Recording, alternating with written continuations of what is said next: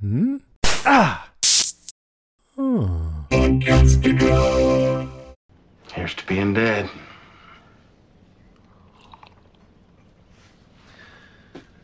You're taking this extremely well. Taking what extremely well? That I'm here. I don't give a damn if you're dead. Or time traveling or the ghost of Christmas past. All I care about is this whiskey. So bottoms up. Get the hell out of my house.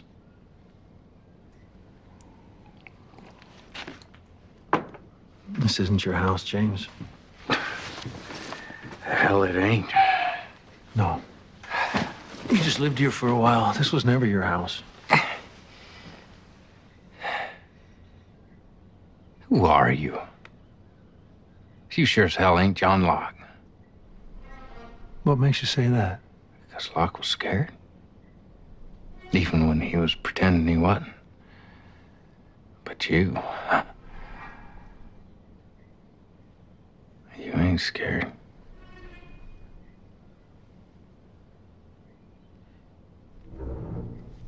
What if I told you I was the person who could answer the most important question in the world?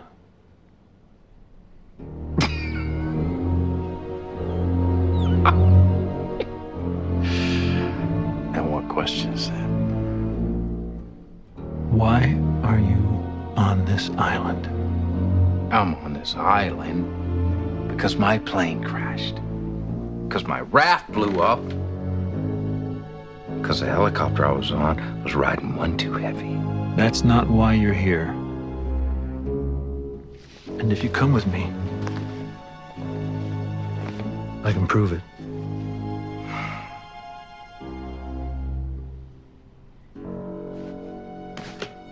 I guess I better put some pants on.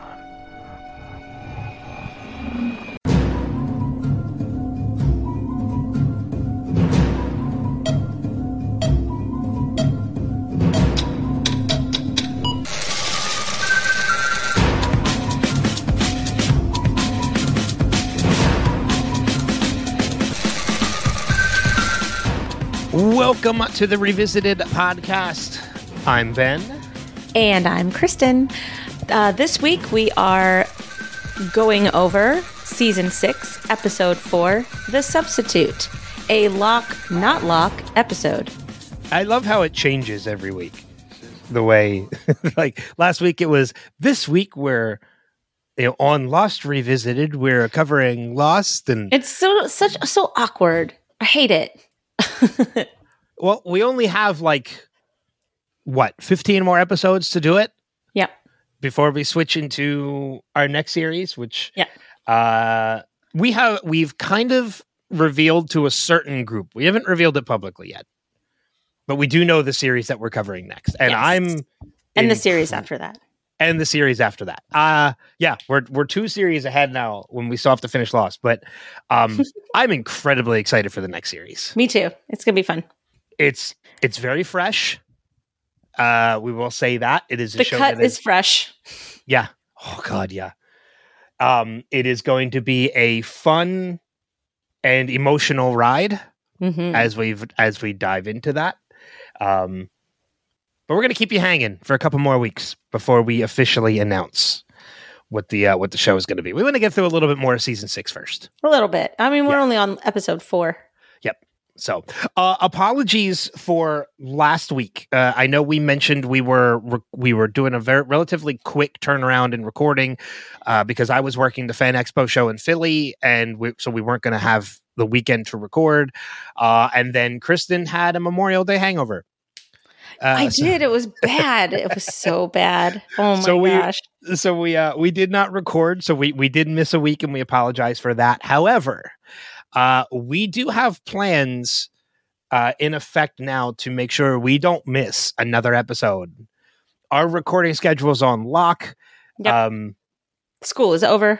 school is over we're heading into the summer which gives us a little bit more free time Yes. um so we're knock on wood we should be good to go until the end of season six yes. going Yay! forward, which hopefully no more missed weeks between now and, and the end, which is going to Because be good. yeah, yep, Because yep, we don't like it either. Mm-mm. Trust me, like you guys miss it, and I, I mean, I got I got a number of messages on Facebook like, "No oh, loss this so week." sweet. No, Like, no, sorry. sorry. we're dumb. Um, we're stupid. we Kristin and I love recording together. So Yes. trust me, we we miss it too when we don't get to do it. So Yeah, it- and we're usually in here half the day. yeah, we've already we've already been on An hour. uh, uh, not an mm, Yeah. Yeah, oh, okay. Yeah, it's it's been almost an hour. Uh-huh.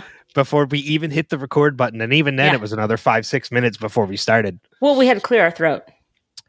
Which takes a good 5 to 6 minutes. It minutes. does. It does. It does. Mhm. Actually, it's more uh, three seconds of clearing throat uh, and then uh, five minutes of making fun of each other, clearing our throats, and quoting Brooklyn Nine Nine. That's that's it. That's all it is. That's pretty much that's pretty much what it is. Uh, but onward we go. Season six, episode four, the substitute. Um, We are a spoiler filled podcast, so please remember that as you're going into this uh, episode. thank you. If you need to finish the season, please do so because by the time you're done, we'll still be recording, so it's fine. Unless you're watching week to week with us, and then Rewatching week to week. Rewatching week to week with us. And Correct. those are the people I feel sorry for the most when we miss a week is Yeah. because they also have to wait a week before they can watch the next episode. I know. Um, Unless but again, they're- know the episode, the series like really well. So that works exactly. I mean, if if they're if they're rewatching along with us, they've already seen it, so they Yeah. they kind of know. so just keep watching. Yeah. Um. But Fan Expo was fun. I yes. I will make quick mention of that. Uh, I got to share the stage with a lot of awesome people. Um, Sean Astin, Giancarlo Esposito, Dante Basco, Stephen Amell, David Ramsey, Peter Cullen, Tom Welling, Kristin Kreuk, Michael Rosenbaum. Uh, and I got to meet Michael J. Fox. That is that's you buried the lead. That was that was the big one. I buried the lead. That was a buried the lead. moment 37 years in the making. Because you're Uh, old. I am old. Um, but uh, for anybody who knows me personally, knows that Back to the Future is my holy trilogy. It is the movies I forget Lord of the Rings, forget Star Wars. Like Back to the Future is my holy trilogy. I am such a huge fan of Michael J. Fox outside of Back to the Future. and I didn't know how many opportunities there would be to meet Michael in the future because his condition is kind of getting worse. Yeah. Uh, and he even says he doesn't know how much time he has left, which is kind of sad. Uh, but I got to meet him, and That's awesome. I got very emotional about it after it happened. Once it sunk in hmm that it happened, um, but he was incredibly friendly when when he was when we were introduced. He was the first to put out his hand and shake my hand and and and start the conversation, and I just went along with it. Um, I'm a professional, so I didn't geek out during the conversation. It was after it was over Yeah. and it started to sink in that I, I started getting emotional and it was a 37 year long build up to that moment so it was kind of you know It was a moment. it was a moment Yeah. That's awesome. exactly That's awesome. but that was my holy trilogy is uh, the Mighty Ducks. i'm not gonna fault you on that That is my holy trilogy. i'm i'm not gonna fault you on that that is a good trilogy to Mhm. to engage to to engage in to call Love the Mighty Ducks so much. it's a shame that the series that disney plus did wasn't as good I, d- I, I wouldn't even see it. i don't blame didn't you i didn't watch it either I didn't want to. and it was already it's just- canceled Yeah, well, you can't have the ducks be the villains in a story. I'm sorry. You can't. were they Yes. oh i didn't know They had the um the the other team, the Hawks, were the good team now. I think that they were trying to take a page out of Cobra Kai, maybe but they Yeah. didn't do it very well. No, I can't. Well, and also Emilio Estevez was written out going into the second season. I don't even know that- why. he's that he's the oh, show. I know. I know why. Oh, why? Oh, because not and apologies if you're if you're listening and you're one of these people. Um, he it was during COVID, uh, and he refused to get the vaccine or mask, Gosh. which is sad. It, it's Then you sad when lose you hear your people are like job. this. Then you lose and, your job. and that's what happened. They were like, "Well, then you're not going to be a part of this show." Ugh. well, it was canceled anyway, so Yep. So, golly. but yeah, I mean, um, you are free to make whatever decision you want, but you are not free from the consequences. No, and that's and that's that's exactly it. Like if it's That's part America. job and it was procedure for that company to do that, then you follow procedure or Yeah. you don't work. Yeah. You're not that famous. Nope. Um, but yeah, I mean, come on, like you're right. Gordon Bombay and the Ducks. Yeah. those movies are excellent. Amazing. Um, and Okay. you know, we have interviewed somebody who was in those movies. MC Gainey?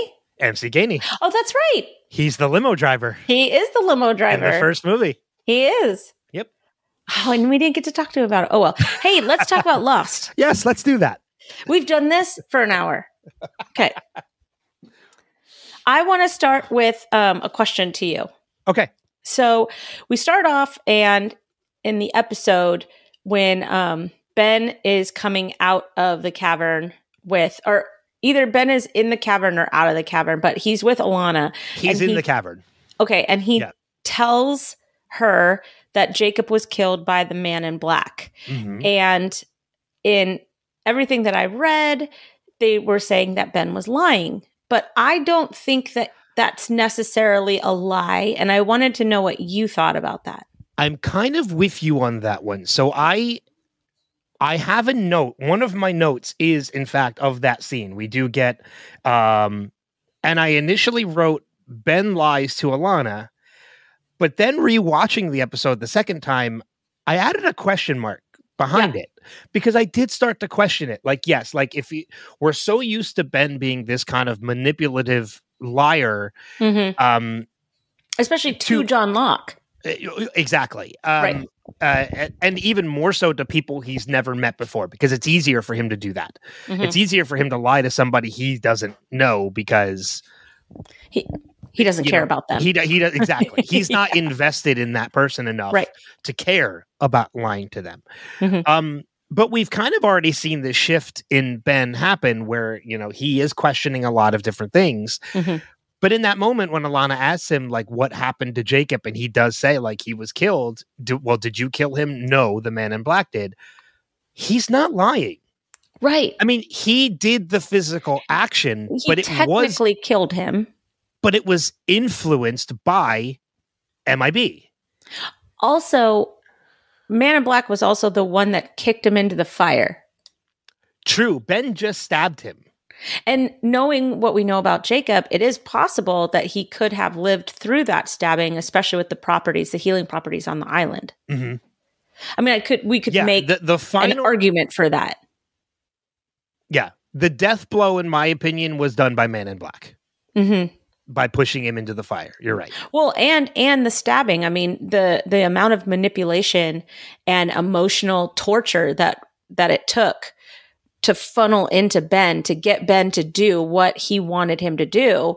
Um, you know, to me, I you know, you push a person into where they're not in their right mind anymore, and then they they do this unspeakable act that you know yes, he would be capable of doing that to other people, but he never would have been capable of doing that to Jacob, I think, because he followed Jacob so wholeheartedly.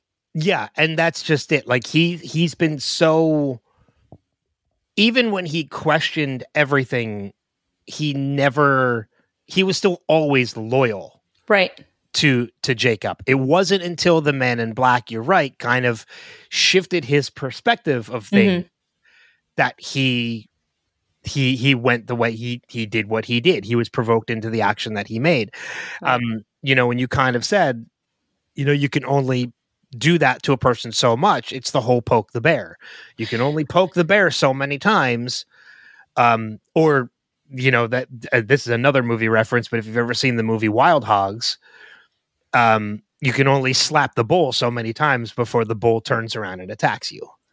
Yeah. You know, it's you you can only you're you're testing the waters at that point. Right. Um, you know, you can only aggravate so much before they snap. Aggravate somebody so much before they snap, and that's what happened. but at the same time, you know, who was Ben really loyal to? Because he would be the one that would summon the smoke monster, not understanding that that was Jacob's adversary. Mhm. right? So he was following Jacob and he was doing what he thought was Jacob's bidding, but he was employing the smoke monster to do a lot of his destructive actions. So it's interesting to kind of look at you know the juxtaposition of both of those sides and you know maybe Ben was always just confused. Well, I mean, and that just goes to show you too. Like you, it's, it's a good point that you mentioned about how Ben has always used the smoke monster as a tool. Mhm. You know, even through all this time before we we kind of even before the the survivors of 815 arrived on this island ben was using this smoke monster as a tool so there has always been a relationship between ben and the man in black we're just Right. now in the Discovery the, portion of it. the purest form Oh yeah. of it. hmm um because now they're the, the man in black is a physical entity he cannot take the form of anybody else but it's interesting because Ilana even says to Ben you know like he can't take the form of anybody else now he's stuck in this form but he can still transform into the smoke monster he just can't Yeah, take but he the can't shape of claim another another. person Yeah, because mm-hmm. Jacob's dead. yes So now that Jacob's dead, he can't he can't get out of Locke's body, which, you know, maybe he should have chosen someone younger. maybe well Yeah. he does say he does say that he chose the body of John Locke because he was a candidate Right.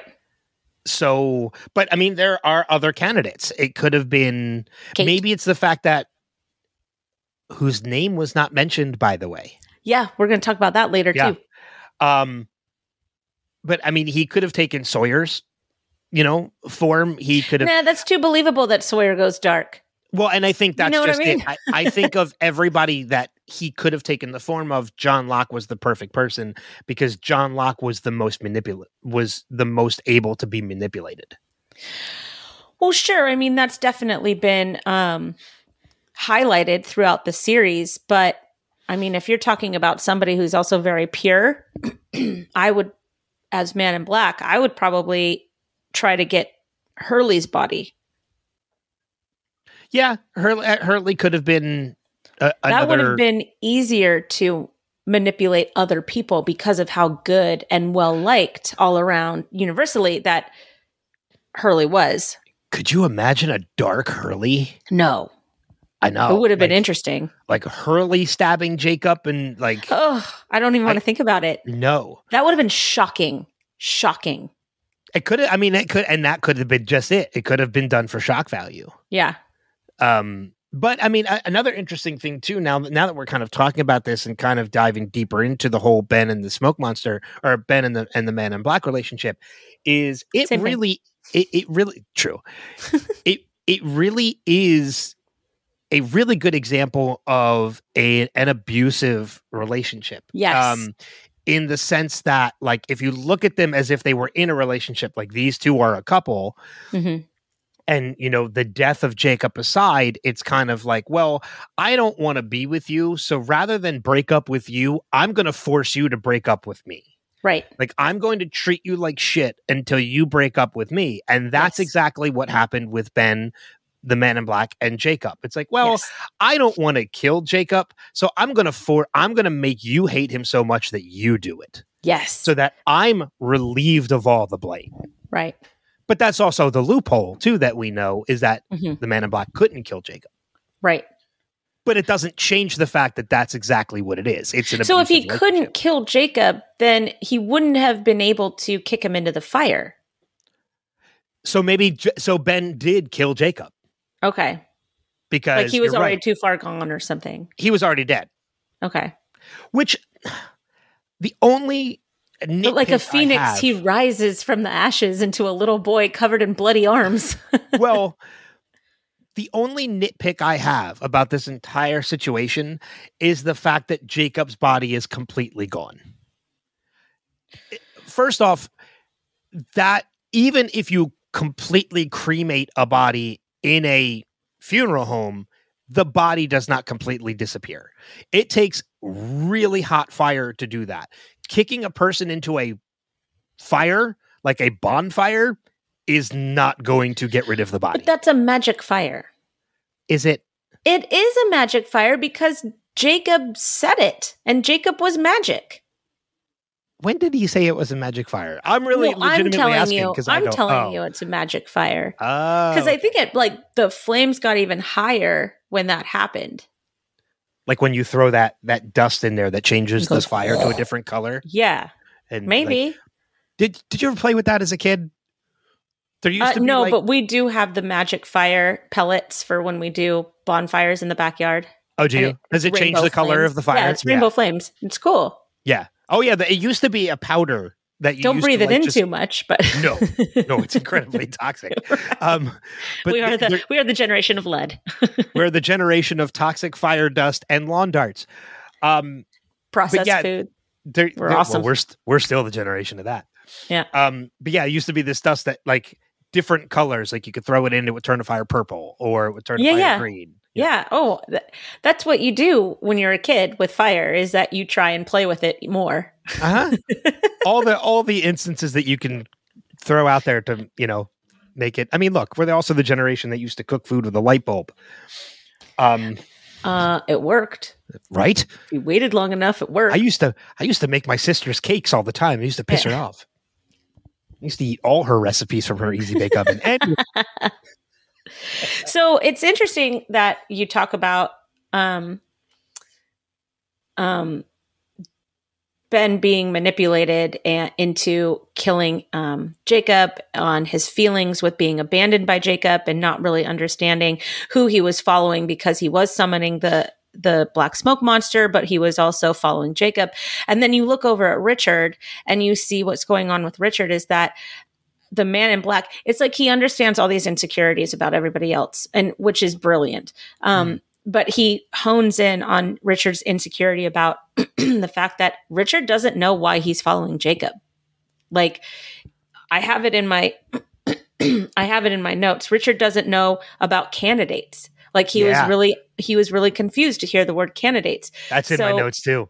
so the man in black makes a good point about following someone without knowing what what or who he was following. And while Sawyer could see young Jacob in the jungle, Richard could not. So is it because his belief in Jacob isn't is like hides or veils what he should be able to see? Is it because uh, Sawyer is a candidate, so of course he can see Jacob? You know, Richard looks scared in this episode, like shaken to his core.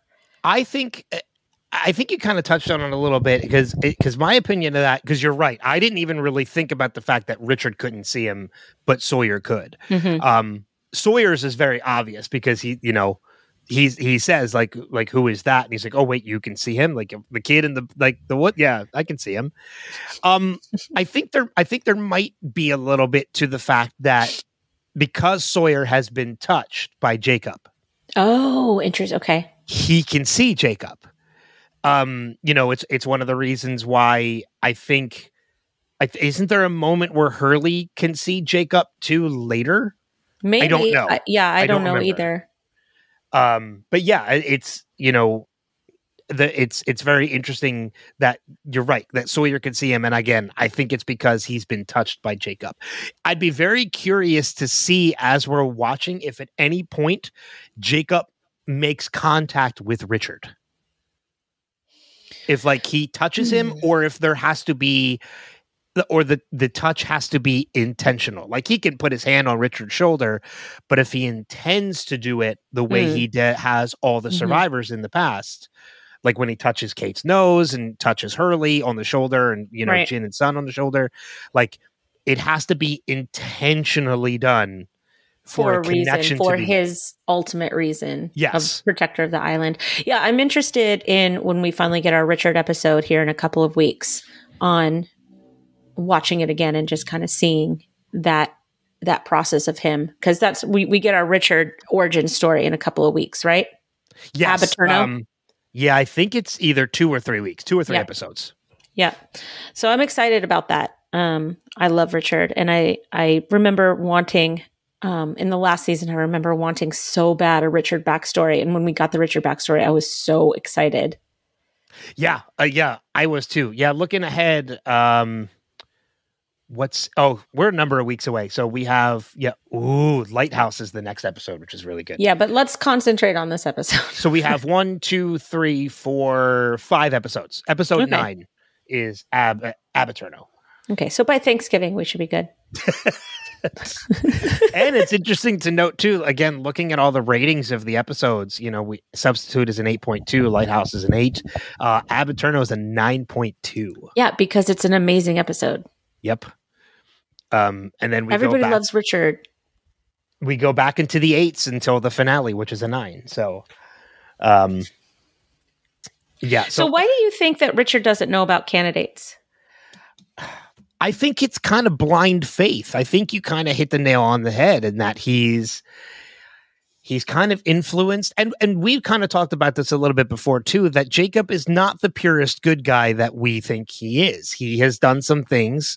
He's playing this game of chess just like the man in black is. He is manipulating people for his own means. Mhm. And I think Richard is just another pawn in this game. And I say pawn because like we've mentioned who some of the other pieces are. Like there are higher pieces, but when you look at like the bishop, the bishop, the king, the queen, Richard's a pawn. Right. He's he's nothing more than a pawn.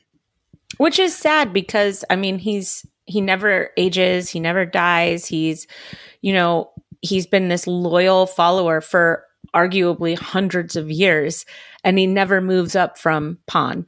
Yeah. It, And- it- that's interesting because you go through the series thinking that he's a lot more important than he really is. You kind of get the the impression he's like a right hand man of Jacob. To, yes, 100%. but then you find out this episode he doesn't have all the episode has information. no idea. He actually has probably no information whatsoever. Except follow this man. Yeah.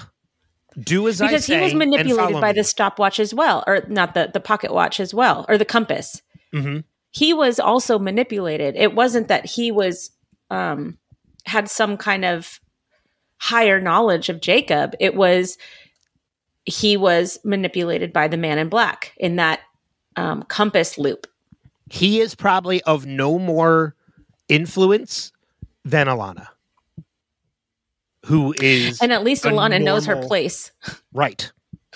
Yeah, exactly. But Um, ilana also knows about the candidates doesn't she Uh, she does. Uh, mm, we I haven't gotten that we've- I don't think information yet Gotten that yet? we do know that jacob saved her life Yes. And oh yeah, because she was yeah. burned. Right. Saved her life. And she is a loyal and true follower of Jacob because, of course, she would be. Well, I mean, and maybe that's just it. Like it, his followers are people who Jacob has saved. Mm. He's saved them because you know that's that's what he does. But he Going just does to- not. He just doesn't give them information. Right. Well, and that's, it's kind of like having faith in Jesus. It's yeah, it's the blind faith. Yeah. Like you, you don't even. And for some who have the blind faith, like Ben, you are following blindly to something you don't even know completely exists. Right. And that's where the faith comes in. That's where the leap of faith comes in, Mm-hmm. which Sawyer took an incredible leap of faith off a mountainside. Let me tell you, I That set my teeth on edge. I have it in my notes. My butt puckered yeah. so hard when that I'm like, I know he survives, but still, Uh-huh. because I didn't remember any of that. I didn't The remember the ladder Locke- coming loose. Right. The minute that Notlock saves his life, I'd be like, okay, this guy really isn't going to kill me because this was his chance to kill Yeah. me. He could have just let me die. Yeah, oh, yeah. And it would have totally been believable. well, I'm glad you brought that up because tying that scene into the the Richard scene, there's something that this episode does, and I'm going to ask it. I'm going to pose it to you to see if you kind of feel Uh-oh. the same way. okay. Does this episode make you kind of question how evil the man in black really is? Because we see him save Sawyer, Yeah. even though he could have just let Sawyer die because there there's no reason for Sawyer with him. He's literally just taking him. I mean, he does want Sawyer's help at this point to help him get off the island. Like he's Mhm. recruiting Sawyer at this point. But there are other people he could recruit if Sawyer tells him no. Mhm. And at the same time, switching gears back to the scene with Richard, where Richard is in the trap, I was almost waiting for him to cut it and just let him fall. But he doesn't. He holds the rope and lowers him. Mm-hmm. He could have just let him hit the ground yeah. Yeah, you're right. with with no care in the world. But the so fact he, that he so what you're lets him- saying Sorry, go ahead. I was just going to say the fact that he just lowers him to the ground Mm-hmm. instead is kind of like okay, like what is like what is his deal? Like So he doesn't want to take life if he doesn't have to. Maybe. okay, and maybe, he feels he had to kill Jacob in order to fulfill his end game. Well, because I mean, he absolutely has taken lives. More in the form of the black smoke monster. Yeah, but did he feel that he had to? Well, let's you know what I look at- mean? let's look at some of the people. Should we look at the tape? there should we review the tape? Let's check the instant replay. Um, Let's get in the, get in the booth. let's look at some of the people he's responsible for killing. Eko, Alex. Boone, Alex, um, Keamy and his people. Like, okay, there, there is what it is. And now my Alexa device is going off, um, but you can't hear it. I can hear it. Um, it's, eh, you know, like it- they're like he's responsible for Boone. He's responsible for for Eko. Hmm. He's responsible for Keamy's people. He's responsible for. Mm, I wouldn't put him on Alex. That was Okay, Keamy. yeah. That was that. But that he did use Keamy. Alex later to manipulate Ben, but we're talking about lives that he's taken. Yes. Yeah. Um. I'm, I'm I'm trying to think. I know there's been others. There's He's the definitely killed Boone and Eko and Eko's Yeah. brother. there's yeah yeah Mhm. Sammy or Simi. Um, the pilot of the plane. What did he do? Like, Yeah. um, we we know that he has attempted to kill other people. He's attempted to kill Charlie. He's attempted to kill, um, a, a like he's chased them down. So he he's not above or Mhm. below killing people. He's done it. I'm just wondering to what end because he does he he is not he could have killed Richard. He didn't. No, He he as the can't black kill a smoke candidate. monster. He probably still cannot kill a candidate, no matter. Well, no, yeah, because he didn't kill Locke. Ben did. Yes. Yeah, exactly. Well, but here's also the question that we'd have to dive a little deeper. Is this also part of the manipulation of the man in black? hundred percent. Yeah. It's I mean, it's yes. more it's it's more manipulation. Mm-hmm. Um and I'm trying to think I'd have to go back and look at the all the people who were listed as candidates before and whose names have been crossed out. I think Boone's name was on there. Mm-hmm. Uh, I don't believe. Walt's name was on there. Well, Walt's also not dead. Yeah, he's but he's not a candidate Well, anymore. Was Walt's name on there or was Michael's? I think both of their names were on there. Um, yeah, I'd have to. I have to look. Um, if I spelled candidates wrong, it would have been nice. Um, if I spelled it correctly, it would have been nice. Um, let's see. If we look at the, is there a list of candidates? Forgive me. Okay, so here we go. So we have John Locke, Hugo Reyes, Ford, Jarrah, Shep. Oh, they're only showing us. Oh, partial list of candidates. Here we go. Um, Reyes, Gunn, Foster, Beckett, Ford, Jarrah, Moorhead, Rousseau. Um, Rousseau would have been a disaster.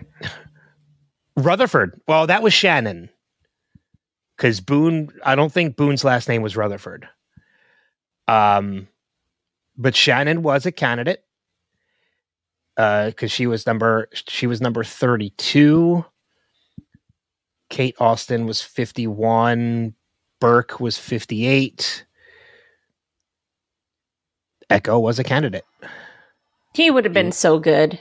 He was number 76. Um, and my stupid device is going off again. Um, shut up. uh, Boone was not a candidate. Was not Was not. Oh yes, he was. Carlyle, two twenty six. two twenty six. That's lo- that's a big number. He was low on the list. Yeah. Uh, Miles was a candidate. So there's been a number of people who have been candidates. Was Faraday? Faraday was a candidate. That's awesome. Faraday was number Faraday. 101. Charlotte Lewis was a candidate. Who was one hundred and eight? One oh, we talked. Um, it's unknown. Just it says Wallace, which we don't know. number nine, no, number one oh nine though, friendly, he would have been good too. right? Uh, but it's also interesting. I didn't notice this on the on the on the list before. One seventeen, Linus. Huh. So Ben or his father was a potential candidate at some point. Don't you think that Ben was more of a guardian, anyways, during his quote unquote reign on the island? Well, mean- uh, yeah, uh, because he was doing everything. Everything that he did, he always claimed was protecting the island. I true. I think he truly thought that too. Oh, I think that's I, how he reconciled his like atrocities in his Yeah. head. I I believe that one hundred percent. I I think that everything he did, it's like doing bad things with the best intent, best of intentions, Right. Right. And that's who Ben was. Yeah. I think 'Cause he was a even up to the point, I think even up to the point of killing Jacob, that's what he firmly believed. And then it was like the oh shit, what did I do? Yeah.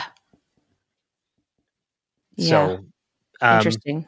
yeah, but it's it's uh. We're, we're gonna we're gonna we're gonna get more of the list of candidates within the next Next we- week. well, well, and we get it. We got it a lot this week, but we're gonna get a lot more next week. Well, once the lighthouse comes into play, I think that that's where we really see kind of the candidacy and how it really comes in in to play on the island and with our characters.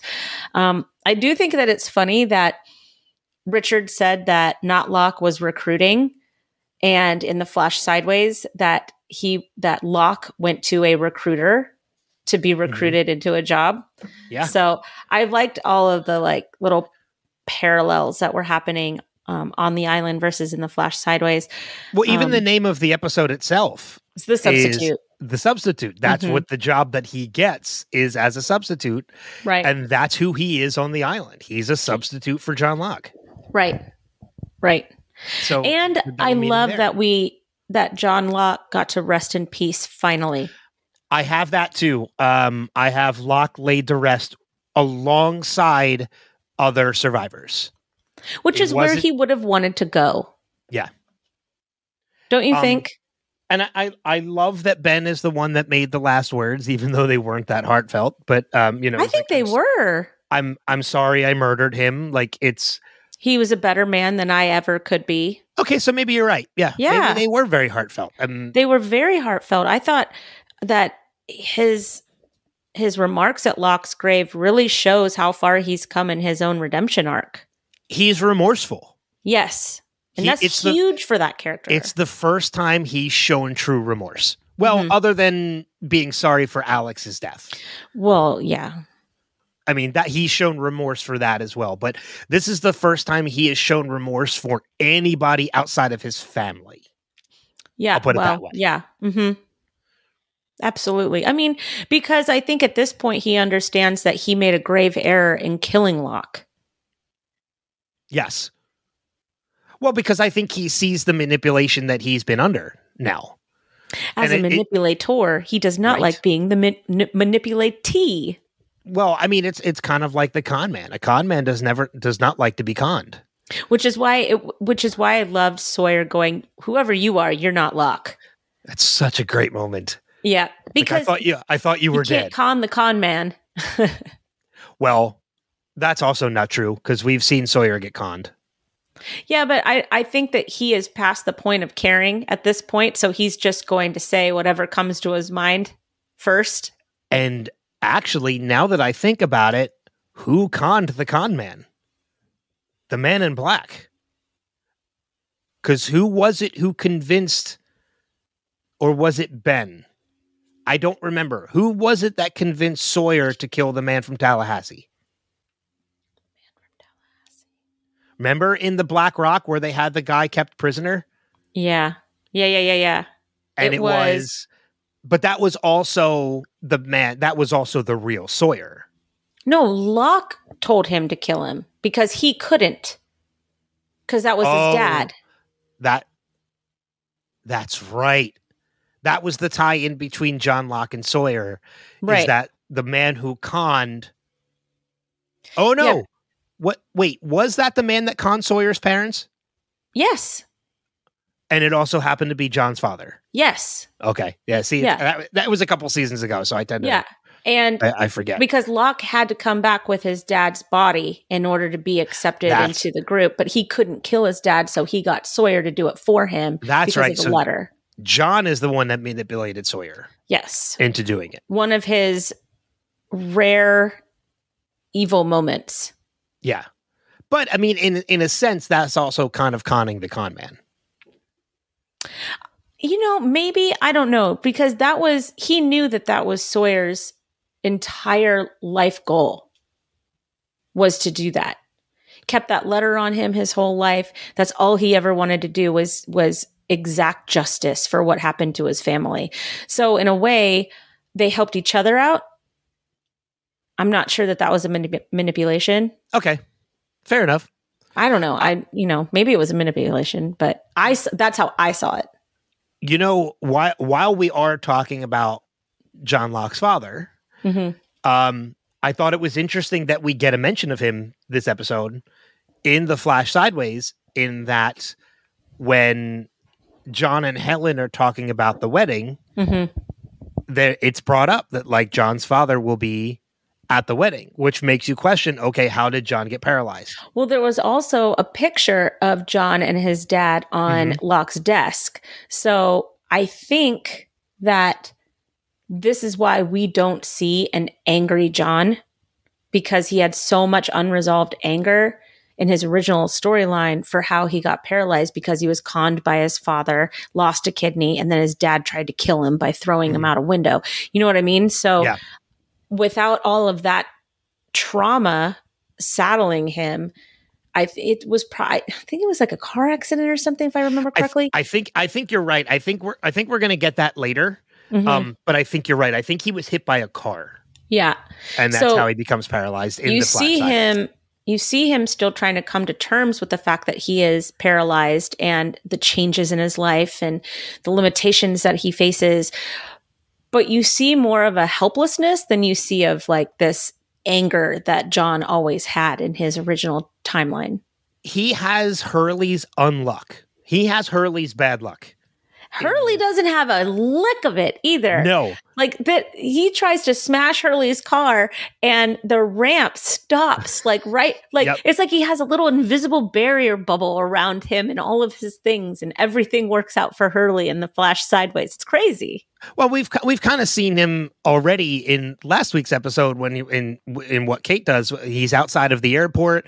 He's on the phone. He's conducting a business meeting. He just got back from Australia because Right. it looks like he's ready to partnership with Outback Steakhouse or like buy Outback Steakhouse. Whoever wh- who the hell knows with Hurley at this point, but he is incredibly successful. He's lucky. He's happy. Like this is a totally different Hurley, which we're going to see more of as we progress into the kind of like you want Hurley to have that life. You're like, can we just have the flash sideways be this Well, because- just for Hurley? well because everybody loves happy hurley like everybody loves hugo so we we we want to see his success but it's interesting to see this different john because he's he's he's the same in the sense that he is paralyzed he's in a wheelchair he lied about going he lied about what he did when he was in Right. australia we do find out that you you were indeed correct and i was wrong in that he did try to go on the walkabout and they wouldn't let him go they Mhm. told they told him no um but he's not the whole don't tell me what i can't do john locke he's very unlucky but we also find out the huge difference between the john locke that we know and this john locke is he is accepting of his condition Well, he finally accepts it when he talks. He's finally honest with Helen. mm-hmm. like it, it's just that it's that old story of just people in general that don't share their inner turmoil with their loved ones and how that can be so toxic to somebody. But he actually finally was like, open up that box and it's knives, or, you know, or I got fired and this is why I got fired. And I'm having these problems because I want I want to be able to walk down the aisle with you because I feel like that's what you want. And then he learns that's not what she wants. She just wants him to be him, you mm-hmm. know? And that acceptance of who he is for everything that he is and isn't, I think was finally what John really needed to hear for him to accept what was happening to him. And, and it, it was, was beautiful. And it would be interesting too, because if you look at the John that we know up until this point, it, that's something he never had.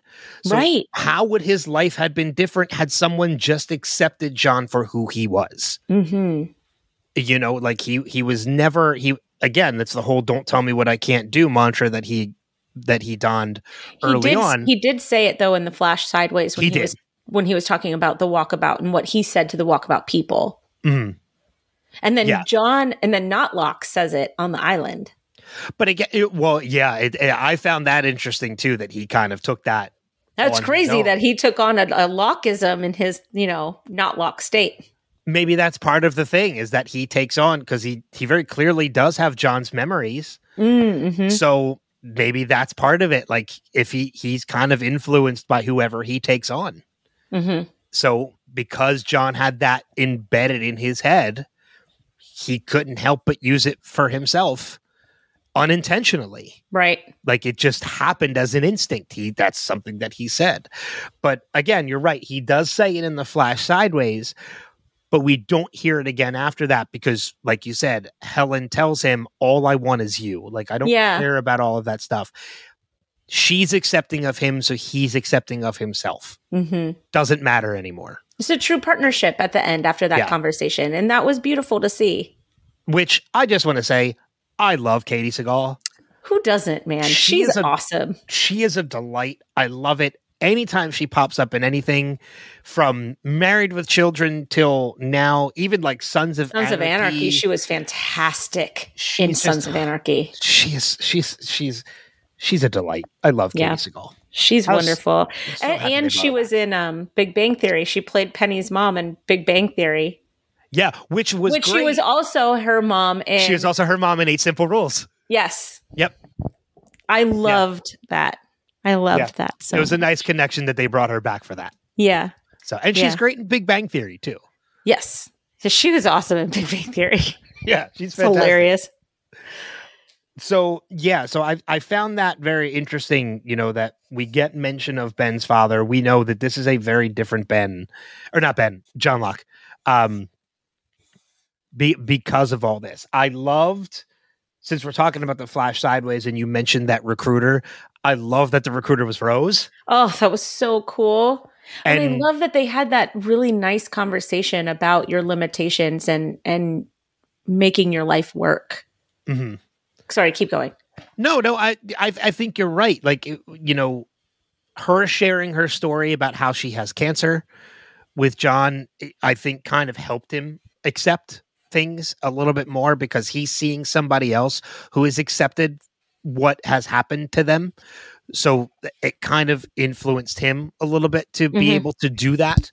Um, but even as a recruiter, I love that like he was adamant that he wanted to do this job in construction. And she was like, I'll send you over there, but they're just going to send you back here tomorrow. Like she was fully upfront with him, which was great. And that's I don't think that's really a change of character for Rose because Rose no. has always been upfront and forward. Yep. About everything, like to everyone. To everyone, doesn't matter who. Jack, if you say "live together, die alone," I'm going to punch you. so yeah, I've I've loved seeing Rose return in in this format. Um, so that was that was really great too. So yeah, I agree. Um, and then we see Locke become a substitute teacher, yes. where he's a PE teacher telling kids to run in a wheelchair. He's teaching about the reproductive system in a wheelchair.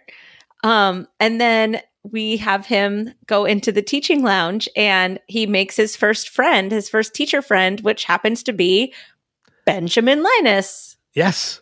who teaches European history. And I think that that's kind of a perfect subject for him. And it's very interesting too that you mention the fact that like he becomes a substitute, he becomes a PE teacher, he becomes a substitute for the human, you know, like whatever class that is. Um, health. which- it's usually which- health. and it's usually tied into physical education as well. He is teaching kids to do things he can't do, Right. which is such a great change in dynamic. It really kind of and it kind of forwardly progresses the whole acceptance Yes. because yes. he would have never done that no. had he not accepted his own condition. Hundred percent. Yep. Yeah, I like I like this ending for Locke. I like this whole thing for Locke and for Hurley. Like I just think the Flash Sideways works so well for both of them. Yeah, th- these are people that the flash sideways has kind of become a better life for them. Mm-hmm. For some of them, it's a little bit of a trip to get there. Like John has to take a little bit of a trip to get there emotionally and, and Mhm. such. Hurley, he's successful right from the start. Like he's That's a lottery winner, he's businesses. Kate, not so much. Kate's still on the run. Um, and we still have to see some more of these characters. We've met Jack already in the Flash Sideways, but we haven't really followed through with him yet Sawyer too. and and Sawyer as well. Um, and on that note, this is a little bit of spoiler territory. We do know as the Flash Sideways progress forward, John will go visit Jack for that consultation. Oh. Um, he does in fact go for that consultation a little bit later on in the season. And I think it is because he has accepted his condition that he does that because he is willing to face the consequences of it not working. That's so key too, because it's it's one thing to go in and have like all this hope and then be disappointed at the end and have to like kind of go through the grieving process or whatever. Mm-hmm. But for Locke to go into that appointment and just be like, I'm okay with either one. Yeah. Just If- I need to know the answer because I'm pretty sure my wife needs to know the answer. if if this if this works, great. Yeah. My wife will be happy. I will be happy. I will get to live my life. If it doesn't, Go on my walkabout. um, if it doesn't work, I'm okay. yeah. I've I've already accepted the condition that I'm in. And my wife still loves me. I like me. Mhm. you know he likes himself by the end of this particular episode and i think Yes. that that's something we haven't seen of john locke since the Never. very beginning he likes who he is at the end of this episode and i think that's beautiful Yeah, It's a, you're right. It's a great ending for for John. hmm which It ju- is needed because the other side of not locke is just pretty effing terrible right And it kind of yeah, and it kind of plays into what the series finale of this show actually is. Mhm. which we'll get to by the end. It's moving on, and some of these characters are able to do it. And it takes a little bit of a journey to get to a point where you're comfortable to move on. And this is John's journey. He's accepting Mhm. of himself. He's happy with who he is. Yes. That gives him the ability to move on and by the and end. I, it's so funny after having this conversation about jock uh, jock Jacques, locke Jacques I- I know. I love I love this episode so much more after talking about it. Like I you know, I like the Locke episodes, but at the end I'm just kind of like I hate so much that Locke is turned into not Locke. But I do like how we have two sides of Locke during this whole episode. And really the other the not Locke I hate saying this, but it's almost justifiable what he's doing. Well, I mean, and again, like, well, uh, we ha- we haven't talked really about this yet. In that, like, in the whole moments with him and Sawyer in the cave when he shows them the names on on the list, I love the fact that he takes that stone and throws it because now there's no more balance. There's no more balance, yeah. and he just chucks that stone out of the cave. It's it's an inside But joke. he also assumes the White Rock side of the scale when talking to Sawyer. Sawyer is on the Black Rock side of the scale, and um, not Locke grabs the white stone, chucks it out, and then he kind of assumes the position right there, kind of like, I am going to be the light now. Or maybe I'm looking too far into it. oh, that's interesting. I never looked at it that way, but I could definitely see that. Okay, good. Um, because I was like, I think this might be too wild. It could be. I mean, yeah. God knows if anybody will, will tell us it, it's too wild, it'll be Des when we get feedback from him. Um, but yeah, it's uh, yeah, uh, that's interesting. I never picked up on that. That he does. He actually is standing on the side. I mean, he's not physically standing on the scale, right. but he is on that side. Yeah. He's replaced the White Rock. He's replaced Jacob. But you're, but you know, going back to to the previous point about like when they're in the cave and they're showing the lot, the names with the, he crosses the line through through Locke's name. Um, you know, and he's he's showing Sawyer all these other names that are on the cave wall, and he says you have choices, and the third choice is we just leave, like we just get out of here. Like I think it's very similar to how Ben is doing the worst of things with the best of intentions. It could also be argued Man in Black is doing the same exact thing and that he just wants to leave. That's it. Well, I think it's because he has this like very realistic point of view when it comes to people in general. And you get that from the very first episode of the season where Jacob's like, all people are wonderful and they have such great qualities and da da da. And the man in black is like, no, man, people suck. Like, okay, they're good for a little bit, but then their greed or quest for power or you know selfishness just it it corrupts them and it ultimately gets in the way because people suck Yeah. and i mean the cynic in me completely agrees with that. And the optimist in me is completely on jacob's side. So it's just kind of like how do you find that balance? And i feel like you know man in black doesn't want to find the balance. He just wants to be proved right that all people suck. And Jacob doesn't want to find the balance because he wants to prove that all people are pure and wonderful. And there was never any conversation of how do we balance that out. And that's and you know that's a, that's another good point too is like you kind of question a little bit like had these guys just worked together Would have been fine. I, I, this would have never come to be like Right. this way because Right. you're right one of them falls heavily on one side and the other one falls heavily on the other there really is no balance between the two of them like had they just met somewhere in the middle and worked together it would have been a completely different scenario Yes. Much like if John and Locke, ha- or if Jack and Locke had worked together from the very beginning, they would have found their own balance. right yeah exactly like that would have been things could have been so different But, you then we know, wouldn't have with gotten much six less seasons of the drama, show. yeah. it wouldn't, it wouldn't have been it wouldn't have been nearly as fun to watch.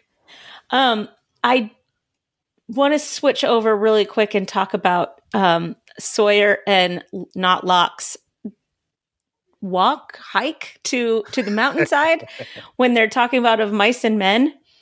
And um, first of all, the fact that Sawyer's favorite book is of mice and men totally goes with his personality, and I like that he sees himself as George. And he was seeing not Locke as Lennie. As Lennie, yeah, and I, you know, he almost kills him, and he thinks he thinks about killing him or whatever. But um, you know, there's a theme of of mice and men of kind of helplessness, hopelessness, and um, loss of a dream. Right? I mean, George and Lennie's big thing in the book is that they're going to live on a farm with the rabbits. They're not going to work for anybody else. They're going to get a piece of the sky and they're, they're just going to ride off into the sunset and live happily ever after. And the book is slowly realizing that this dream is never going to actually come true. Right. Mhm. And I feel like Sawyer is in the end of that book where he's lost Juliet. He's stuck on this island. He is grieving. He's, you know, got some entity that is walking around in a Locke suit trying to tell him what to do. And um, I think that his story really aligns very well with George's story in Of Mice and Men. And I thought that that was just perfectly placed in the episode. that's a good comparison. I never really even thought about it that way. In that you're right. Like he, Of Mice and Men is my favorite book. uh, it's uh, like it's. Are you saying that as you, or are you saying that as Sawyer? No, it's my favorite book. Oh, is it really? Okay. Yeah. Well, then it makes sense that you can make the comparison Right. uh, more easier because it's been years since I've read of Mice and Men. Um, but yeah, it's interesting. I never really like. It's interesting that you can make the comparison of Sawyer to being in that in that moment In that of, as- stage, yeah. as, as as that stage because he is still a he's not as broken, but he's still very broken at this point. Uh, yeah, I don't think he ever really fully gets repaired until he's in that church. Yeah, I think you're right. Um, well, because if you Losing look at it, Juliet lo- it, it just destroyed him. well, when you look at it too, again, this is the whole comparison to like this is John Locke's story that fast forward to the series finale is what's able to help him move on and and move past. We kind of get the same thing a little bit later on in this season with Sawyer in that in the flash sideways, him and Juliet reconnect. They Yes. do meet each other in it. In a it's a- coffee shop, right?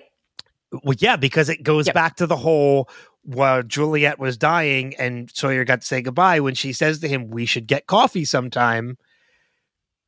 In that moment, there really is a strong connection there, making you realize that the flash sideways is the moment before passing on into the afterlife, Yeah.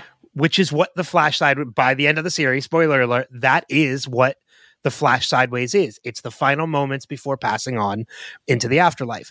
And it's it shows right there which we'll get to it and we'll dive deeper into it when Juliet says right before she dies, we should get coffee sometime. That is her in that moment we will see later of her and Sawyer before they move on into Right. the afterlife. We can go Dutch. Yes. Yes. Yeah, I forgot about that. Oh, yeah. Those Oh. two lines that she says to Sawyer before she dies will come back. Yes, I do remember that. But again, in that same instance, you're right. Sawyer is broken. We don't see him better again until he's in that church at the end. But who's he with in that church at the end? He's with with Juliet. Yeah. Because Juliet is what heals him. And Juliet, he he moves on with Juliet, which I think is just beautiful for both of them. Yes. Well, it just proves that they were meant to be together. hmm And their time, unfortunately, was cut short.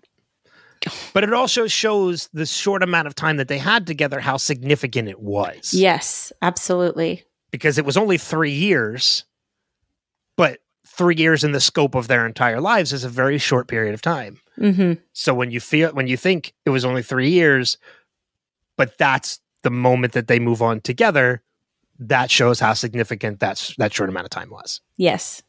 Yes, I agree. Totally agree. This is another reason why I, I loved the series finale. And I- Mhm. you know and now that we're talking about it and we're we're comparing this whole story with john locke and how that equates to the series finale and talking more about sawyer which we'll get to when we get to those episodes it's making me honestly automatically ahead of time love the series finale even more before we even get to talk about it Right. Right. Yeah, I totally agree. It you hope- know, the last the last season's great. I think it is. And I think anybody, I've made this argument before and I, I stand by it. Anybody who didn't like the final season, especially the finale, just didn't get it. And that's okay. That's Yeah. okay cuz Lost is a show that is meant to be rewatched. I agree. So, And hopefully Um, there are people that are listening that'll feel the same way by the time they get to it. Like I maybe think Steve does. I think Steve's mind has changed a little bit for Yeah. the better. So, sorry. Uh, it's okay. I just I have really I don't have a lot more to talk about, but one thing that I really did want to talk about was what is the deal with young Jacob and the bloody arms and then showing up later and he doesn't have bloody arms? I don't know.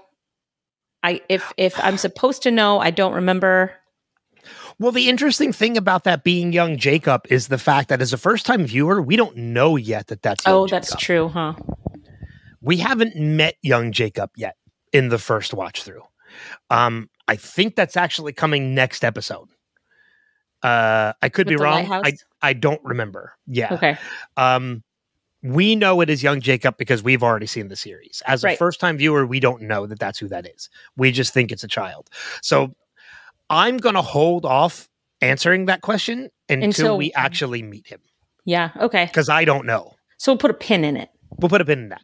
Yeah. Yeah. Tack it to the board. We'll revisit that later. Yes. So yeah, because and that, and also because I just don't know. Right. I, that's another reason. I don't know. So, but yeah, like you, excuse me. Um, I don't know if I have a lot of other notes. Um, Do we know why Kate wasn't on the wall when we when they were discussing the candidates that were left?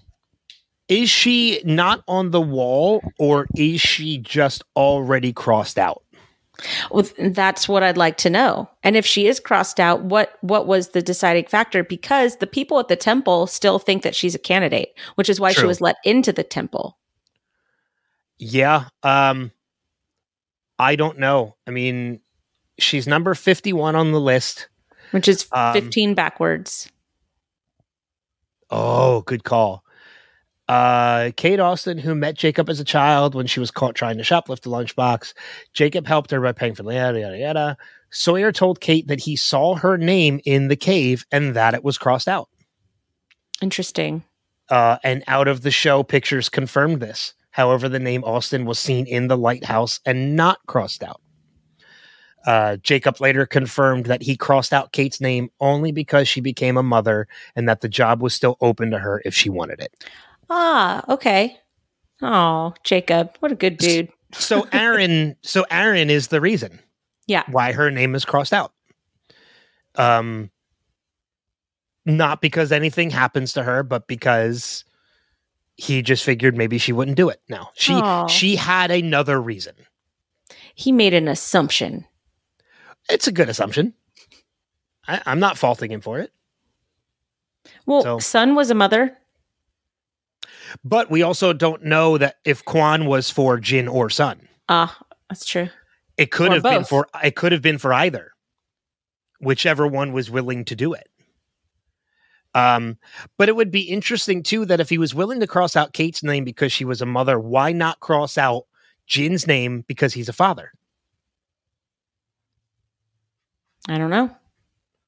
Unless the baby's not Jin's. No, they did it with with date with dates or something. Oh, I, I know. I mean, they I know. confirmed. Yeah, they confirmed that he was the father I'm just throwing another theory because she got pregnant there. on the island, which was I- the danger. I remember. I was just throwing another. Think you did. I was throwing just another theory out there to make Dun, people dun, crazy. dun. That's all. Um, but yeah, and Sun could have been the same way. Oh God, their their story is so tragic. I know. I don't want to talk about that yet. Let's not. But all of my stuff is crossed out. yeah, I um, I let's see, bad luck Locke. that was my first note. Locke.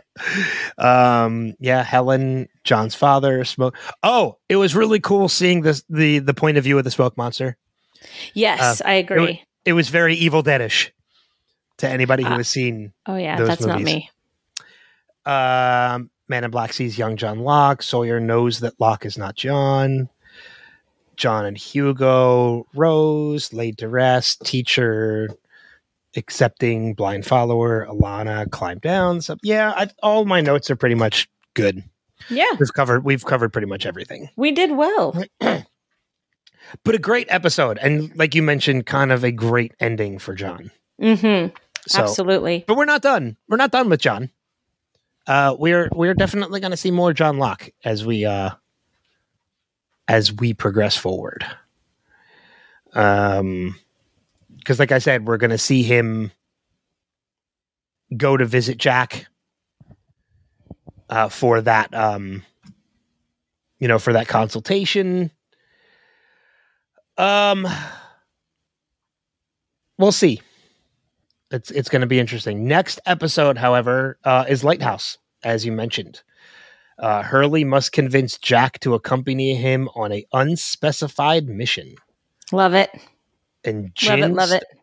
Jin stumbles across an old friend who I don't remember who that is. We'll find out when we watch it. I'm excited. Uh, that leads us into feedback, uh, in which we have two. We have a voicemail from our friend Steve and an email from our buddy Dez. Uh, I believe you have the email. I do. Des? Yeah. Okay. Do you want me Uh, to do you want to start, start with that? Yeah. Let's start with that because I think it's actually on last week's episode. Yes. What Kate Dunn did, is doing, and will continue to do. That's the title of the email from Des. Uh, okay, so it says, Hey guys, I know I'm really behind, but here goes. First of all, I was listening to the pod while driving and writing notes down at red lights. First thing I wrote was Doran. You said it, and I went with it because I forgot his name was Dugan too. How, Dogen too. How, anyway, I didn't think that. I don't think that he has Richard Alpert's state of eternal youth. My only reason for thinking this is that he appears with Jack in the Flash sideways. If I'm not mistaken, we never see Richard, Jacob, or Men in Black in any of these scenes. Dogen is there with Jack at the school, I think, watching his daughter. This makes it seem as though Dogen belongs in the same time period as Jack. On the subject Okay. of the Flash sideways, you mentioned Ethan. How it was weird seeing him, how it was weird seeing him honestly wanting to help Claire. I think this makes a lot of sense. In the sideways, we see that some people behave differently, have completely different relationships or professions than on that island. I think in the sideways, we see the true person at their very core. Ooh, I like that. Ethan did bad things on the island, but maybe that wasn't who he was at his core. Okay, I'm done being deep. Now I'm going to be an asshole. Although I think it's possible that a Jacob version of Christian could have been in the cabin with Cuckoo Claire trying to help her, but I believe you are right about Island Christian always being MIB. But if Christian and MIB were always the same, why did Christian have on the white tennis shoes? You guys are the ones who thought the shoes were the litmus test of good and evil on this show. Just saying. Also, can we just not talk about the fast and the fatiguing for one week? Don't laugh, Kristin. I think it's funny that if you had a British accent, then you would talk nonstop. I Did you speak with a British accent last week? remember I nailed it? And I'm offended by the fast and fatiguing, Des. It's not fatiguing. It's not fatiguing at all. Don't bring it up if you don't want to if if you don't want to hear about it because Yeah, now and- he's going to talk about it. and you it. just brought it up, so I'm going to mention that Fast X is now out on streaming. So go and watch it. Gross. Golly. And Thanks they just announced, Des. And they just announced that The Rock is coming back to do another another spin-off movie before we get part two of Fast X. Great. Maybe they're going to go into space too. All right. Bring him on. Where's where's our live steving? yeah. So as we mentioned, we have a voicemail from. Way to change the subject too, by the way. Yeah. Um, we have a uh, a voicemail live steving from our buddy Steve. So here it goes. Hello, Ben and Christian. This is Steve, and this is going to be for. Gosh, do we have to watch this flashback every time of Juliet dying? Seriously, this is for the substitute. Oh, and it's a Locke centric sideways flash, whatever episode. Oh, I feel so bad for him. This day just keeps getting worse and worse. now, oh, Katey Sagal. Have we seen her before? Squirrel. Oh, this is Helen, the Helen that he was talking to on the phone, right? Or no, this is the Helen that he broke that broke up with him because of the stuff with his father, and then he was talking to the person on the phone. He was calling her Helen.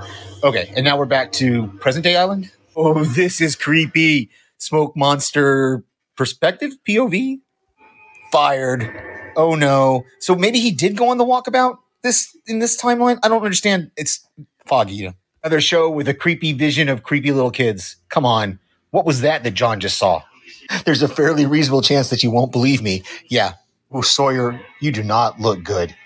This is not, you're not taking things well. Did he just pour like four fingers of whiskey or five fingers of whiskey in each glass? That's right. Hurley bought the box company that Locke works for. Ew, was that some kind of critter on John the dead body's head that just crawled off when um oh, I can't remember what Jeff Fahey's character's name is. Not John Locke, just uttered John Locke's favorite line, don't tell me what I can't do to this creepy kid who I don't know. I don't remember this kid at all. Okay, Richard, you've kind of lost it at this point, but yeah, Sawyer's going to stay with Locke. Oh, and Rose is the supervisor at this temp agency that Locke is. I'm so glad I never had to go through one of these interviews. This is great. She's not going to tell him what he can't do. Let's find out what you can do. Oops. Ben just revealed to everybody else that he murdered John in his eulogy. And the suitcase full of knives makes its reappearance. Oh, this is sad. This John Locke has lost his faith. And I don't remember how this turns out. I'm choked up at it. Oh, no, no, no, no, no. I'm out. This ladder, no way. Well, that was tense because I don't remember what happens. So I don't know that Locke isn't trying to kill James. A cave with all of their names and other names scratched out. These are candidates, right? But I don't remember candidates for what. John Locke, school teacher. And Ben works at the school too. We're all touched by Jacob. Okay, protector of the island. Okay, next episode, Lighthouse. Uh, Jeff Fahey's character, Lapidus. Lapidus. Frank he said something earlier that we oh was uh how bad of condition Sawyer was in. It looked like Sawyer had like peed himself. He was incredibly drunk. I would not have been surprised if that was the case. Oh no, yeah, I just they really like went all out with making him look rock bottom Yeah. Oh, absolutely. when when not Locke found him for sure. I do love that he was listening to Iggy Pop though. Yeah. That was that was great. Um Steve, by the way, thank you for the for the uh, the voicemail as always. Always. Um, I it, I did think of something else though too in in the in the listening to that voicemail uh in regards to Helen that kind of does give us that hint again that this is the moments before passing on into the afterlife because if you remember correctly when John gets off the island before Ben murders him and he finds out through um now I can't remember the character's name he finds out that Helen did die Oh, Helen through uh, Abaddon. Th- Abaddon. That's right. Um, Helen had a brain aneurysm and Yeah. died. So is that going to happen? No, because she. This is not a real life. This is the moments before afterlife. So that would explain why she is still alive Oh, I see. in yes. this, I see. I see. because she's kind of already passed. right. So, you know, there there's that, which made me. I kind of thought about that a little bit as as, as I was listening to uh, Right. to Steve's voicemail. So, uh, but thank you, Des and Steve, of course, for the feedback. And if you want to leave us feedback for this show, uh, any episode we've done, future or past, uh, easiest way to do that, we encourage you to do so, obviously, is go to revisitedpod.com. And there you can find ways to subscribe, to watch the videos, to leave us feedback, and all that fun stuff. Yes. Yes. Um, recommendations for the week. Uh, Fast X. I've, no, I'm not going to make Fast X my recommendation for the It week. was going to be. No, it wasn't. It was never going to be Fast X. Um, this is a little bit of a um, uh, it's a little bit of a plug for a streaming service, but it's not a typical streaming service like Netflix or Hulu. Um, there is, if you're familiar with College Humor, um, that puts out like a lot of shorts and and stuff like that. College Humor has their own streaming service called Dropout. Uh, it's at dropout t- dropout.tv. It's six bucks a month. Um, if you're a fan of Dungeons and Dragons, they do Dungeons and Dragons games on there where we record them, and they're called Dimension Ten or Dimension Eight. Um, that number might even be wrong too. I don't remember. Um, but they've done a number of campaigns on there. But the reason why I'm bringing this up is because there are two shows on Dropout that they do that I absolutely love. I watch them every time they put out new episodes. One is called Make Some Noise, which is an improv comedy show where they bring on three contestants and they give them prompts that they have to do stuff to, and they're absolutely hysterical, and the kids are brilliant. Um, and then there's another one called Game Changer, where every game, every episode, they play a different improv game, but the contestants don't know what the game is. They oh have to no, They have to figure out the game by playing it. That's fun. so they have to figure out like what the rules of the game are by playing it how to win it by playing it and it becomes hysterical along the way. Um, these kids are all brilliant. They're like in their 20s and 30s they're absolutely hysterical. Um, and the nice thing about dropout is it's uncensored as well so like the language and the material are completely adult which is great um, so if you're into like improv and comedy and you just really want to laugh, there are a ton of shows it's well worth the six dollars a month if you could swing it. Uh, but yeah, dropout.tv is my is my recommendation for this week. And the two shows, if you do sign up, Make Some Noise and Game Changer are two of my absolute favorites That's awesome. that are on there. Love it. Um. Oh, the other one that's on there too. Uh, there's another one, and it's coming back for a new season next week. Actually, it's called Breaking News, in which there are four people, two newscasters, a weather, and a sports. Um, they and they have to read the teleprompter. Um, they so they don't know what their script is. It's whatever's fed to them on the teleprompter. And oh, it's kind of like when uh, SNL when they do the switching. yes, They um, write each other's jokes. the only the the objective is to not break. That's why it's called breaking news. I Um, love that. So they keep a tally on how many times people laugh um, as they go through and It's freaking it's it's hysterical watching people laugh and watching people try not to laugh as they go through. But that's my recommendation for the week. Nice. Drop out that dropout.tv. Very original too. I like it. Yeah. Uh as we mentioned, next episode, season six, episode five, The Lighthouse, which is a Jack episode. a yeah, is a Jack centric episode, which will be fun. Any final notes before we head out? No, I'm good. All right. I'm cruising. Fair, fair enough. Uh, then, with that being said, uh, thank you guys always for listening, uh, for taking in the podcast, whether it's an audio or video form, just being a part of this podcasting family. We're excited for the next series. Promise you, within the next couple weeks, we'll make the announcement of what it is. Uh, but the people we've already told are incredibly excited, which is very, very hopeful. Always fun. Yes. Uh, but until next time, we'll see you guys further on down that rabbit hole. Take care. Bye.